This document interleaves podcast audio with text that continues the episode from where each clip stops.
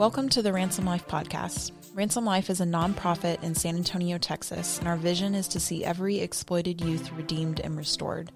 Our mission is to equip and empower exploited youth to experience freedom and purpose, and we accomplish this through mentoring, counseling, and awareness.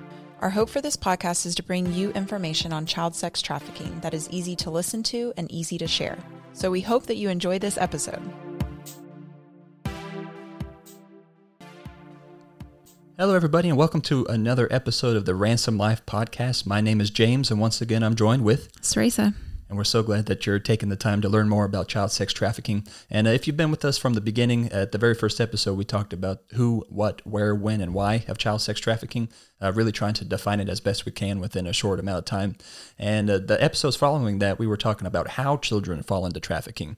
And uh, we've talked about in one episode how traffickers use relationships to lure children in, and uh, sometimes traffickers also use sex sextortion to lure children in. Today we're going to talk about something different. It's called familial trafficking. Uh, Sarasa, can you give us a quick refresher as to what child sex trafficking is and then how familial trafficking ties into that? Yes. So, child sex trafficking is the buying and selling of children under the age of 18 um, for the purpose of a sexual encounter, a sexual service. Um, and so when we're talking about familial trafficking, that is when a family member is selling um, or buying, but selling another family member for sexual services. And a lot of times we think within a family that there's a sexual abuse that happens, and uh, sometimes we might get confused that that sexual abuse is trafficking. There's a distinction between uh, trafficking within the family and also sexual abuse in the family. Is that right, Sarasa? Yes. So sexual abuse is obviously incredibly unfortunate. It happens very often in families.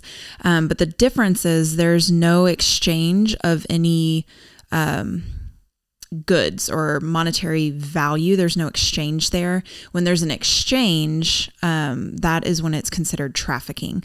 And that I think it's important to note that the exchange it doesn't have to be money. Like they could be exchanging rent or they could be exchanging um, laundry services. Like if if you do my laundry then you can have sex with my daughter. Like there's an exchange of a monetary value. It doesn't necessarily have to be money though.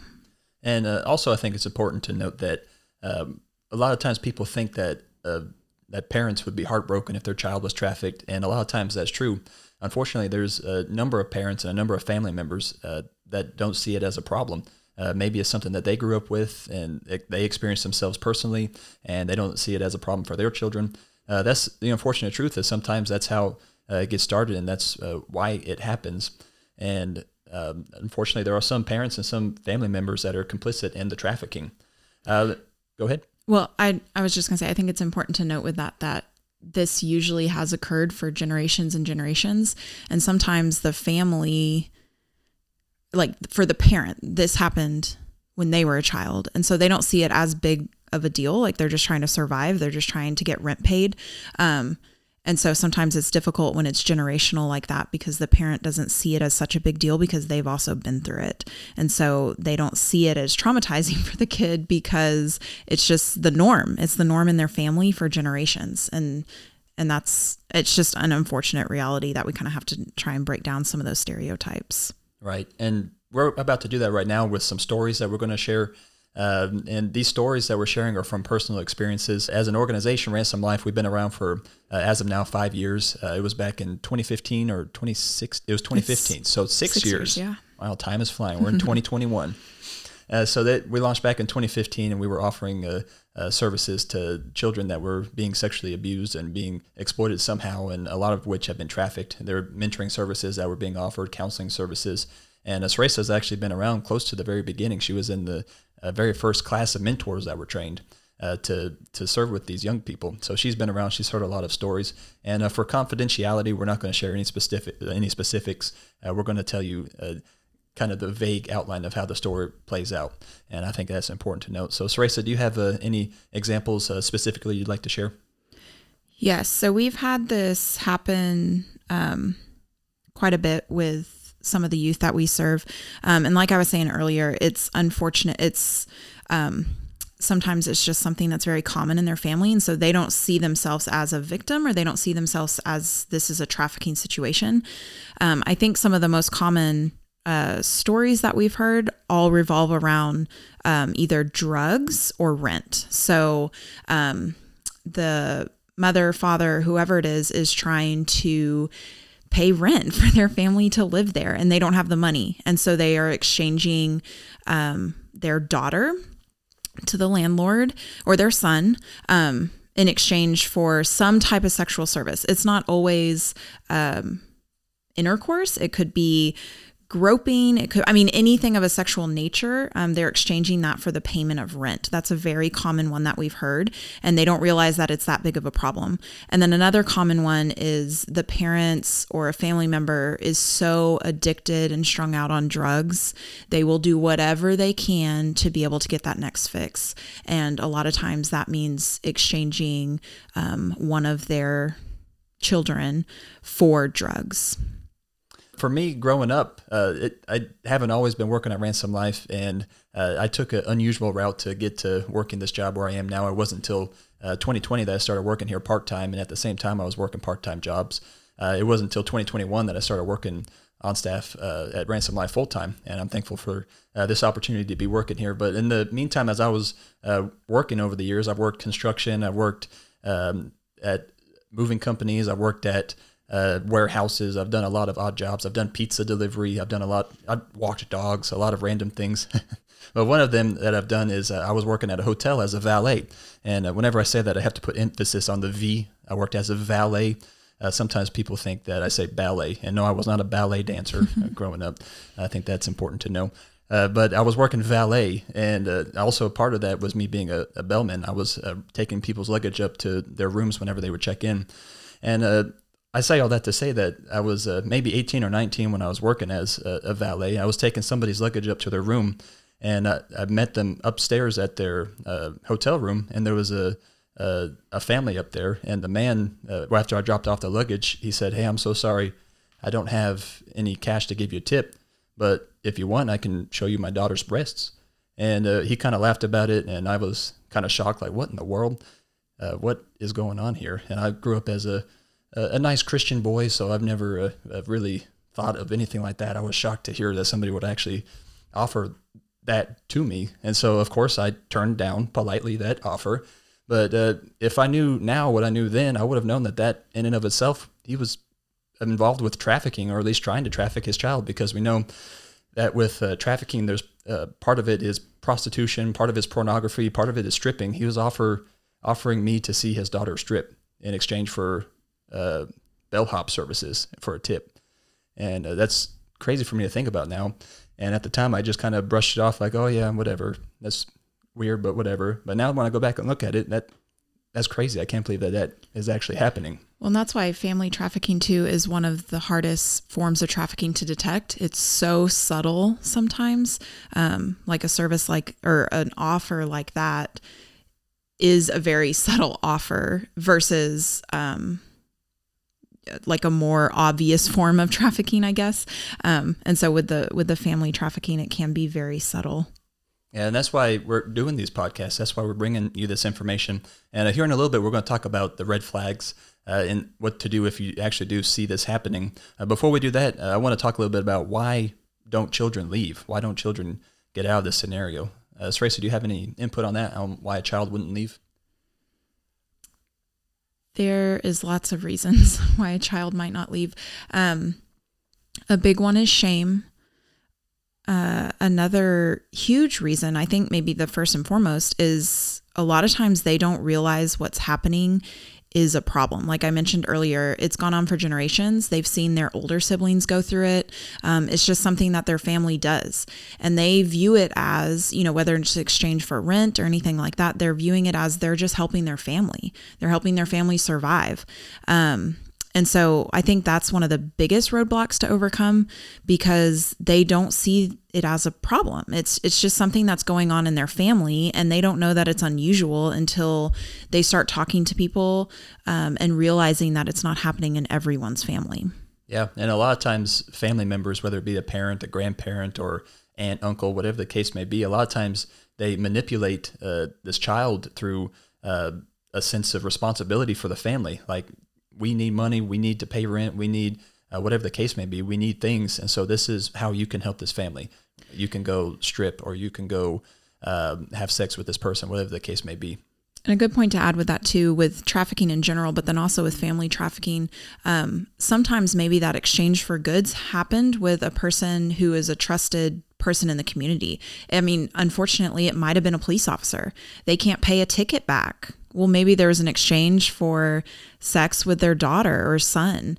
Um, and so then, of course, they're not going to go to the police and say anything because they're servicing the police or they're servicing um, a teacher. You know, I don't know what it might be, but sometimes it's those trusted people in the society, unfortunately, um, that are receiving those services. And so the child is not going to reach out to those people. And a lot of times we hear stories in the news about uh, pastors even being involved in this as well, uh, purchasing uh, sex or, of course, manipulating children. That's a whole nother story. Uh, but it's hard to find a trusted individual, and that's why this is so harmful, and that's that's why it's uh, bad for children. This is beyond just a physical encounter that this child is enduring, which is terrible in and of itself. But it goes a lot deeper than that. There's a lot of uh, mental uh, things going on with their brain psychologically that uh, they're experiencing. There's trauma that they're experiencing physically and mentally. And uh, that's why this is problematic. And one of these episodes coming up, we're going to uh, talk a lot about trauma and uh, different uh, ways that children experience trauma and how uh, this is a, a, big problem because uh, Sarasa, how long does it usually take for uh, a person, ex- a child that is experiencing this type of trauma, how long does it take to find healing? Years. I feel like there's not really even an answer. Each individual is different, um, but it is a multi year process and it's a multi um, disciplinary process. Uh, like James had mentioned, there's so many different levels, and we talked about this a little bit in the the first episode of how with relationships and that romantic relationship, um, and it's even more emphasized with family members trafficking family members because your family is supposed to be someone that protects and love you, loves you, and so when they break that trust and they're they break that protection and that love, someone that you are supposed to be able to depend on, you can't. And so there's there's such a deep level of brokenness um, emotionally and psychologically. And far too often, whenever uh, these children they don't find the healing that they need, they don't find the freedom that they need. A lot of times they grow up with this baggage and they pass it down to the next generation. They either sexually abuse uh, the children they're uh, have contact with within their family, or they even go as far as trafficking the children that are in their family. Uh, so unfortunately, that's how it happens. It gets passed down from generation to generation. So as we wrap things up, Sarasa, uh, we're going to talk a little bit about red flags and uh, how to report uh, some of the red flags that uh, you might see, kind of just like what I explained in my uh, scenario as a valet, where I just so happened to stumble upon it, and at the time I would have I just kind of brushed it off. But if I had known now what I know if I had known then what I know now, I would have been able to report it. Uh, so, what are some other uh, red flags that you might be able to spot when it comes to uh, familial trafficking? Um, they are, I feel like they're pretty similar to any trafficking situation. Um, a lot of the times if it's if it's an individual that's working with youth on a regular basis we talked about this in a previous episode but it's changes within that youth. So if you're seeing them day in and day out like at school or church or something where you're interacting with them regularly um, and there starts to be subtle or even major changes um, in their appearance and what they're wearing um, in their um, like how they're acting. Maybe they're very withdrawn now, or maybe they're the complete opposite. They're getting in fights. Um, there's some type of change. You're looking for that. That means something is going on in their life, and you need to talk to them. You need to ask that. It might not be trafficking. Um, but maybe it's some form of abuse. There's something going on that has triggered that change. And so um, I feel like us as individuals in the society, it is our duty to protect these children. Um, and so it is your business. Ask them what's going on and just just kind of pay attention to those to those differences. Yeah, we can't stress it enough. If you do see something, you need to say something. There's different ways that you can report. Uh, you can report to your local law enforcement. Uh, for us, we live in the San Antonio area, so we have the numbers for the San Antonio Police Department, uh, the non emergency line in our phone, and we also have the Bexar County Sheriff's Office number in our phone. Uh, so that we can uh, start making reports, and we don't have to have the full story put together, but we can report bits and pieces of it, and uh, they put it all together. there might be something as simple as we saw a car driving away uh, it was a red car and there was TRL on the license plate. That's enough that might be able to to catch these traffickers, these uh, people that are exploiting children. Uh, so whatever you see, whatever is making the hair on the back of your neck stand up, make sure that you uh, report it because there are children that are uh, getting in, like they're in trouble right now. Especially uh, we're recording right now in the crazy time here in San Antonio or in, in Texas in general. Uh, there's a we're, we're experiencing what we call the snowpocalypse uh, power's been down, water's been out, and uh, we've got power for a little bit. That's why we're able to record this podcast. But uh, as of right now, uh, currently at this time, we know of a few of the youth that we serve. They're out there on the run. They ran away from the family that they're with, so they can be either uh, just away from them in general. They went with somebody else, uh, whatever the case may be. they're out there on the streets, and that can be very dangerous in a time like this where they're trying to survive. So it's very critical to be alert, be out there on the lookout, and make sure report anything that you see. And uh, Tracy, do you have any uh, closing thoughts on uh, familiar trafficking? No, I don't think so. I um, and just with what James was saying, it's our job to report. It's not our job to investigate. there are trained individuals who know what to look for and can investigate. Um, so don't feel like you have to get the whole story, um, but go ahead and report because you could be saving that child's life. Um, but I just I just want to reiterate that the the family trafficking can be so subtle and it's so hard to detect. Um, and so if you're working with youth, just have your um, your eyes open. I mean, just pay attention to little things that might be a little bit off. Um, and if anything happens, like the story that James shared, I mean, that stuff happens all the time. Um, but now you know, now you're educated that that is trafficking. And so it needs to be reported. So if anything like that ever happens to you, um, you need to report it right away. And if you found this episode helpful, please share it with somebody that uh, you know, with a family member, or even with an organization, and see if you can have this organization share this podcast out with as many people as you can. Because the more people that have this information, uh, the more likely our youth are to stay safe. And so we thank you so much for listening. Come up, coming up next time, we're going to have an episode about uh, how children fall into trafficking through uh, the use of gangs, through gang-related trafficking. Uh, so we look forward to having you next time, and stay safe and uh, have a great week. Thank you for listening to this episode. If you found this information helpful, please subscribe to our channel and share with your family and friends. Our goal is to educate as many people as possible in hopes of ending child sex trafficking. For more information about Ransom Life, please visit our website at ransomlifetexas.org.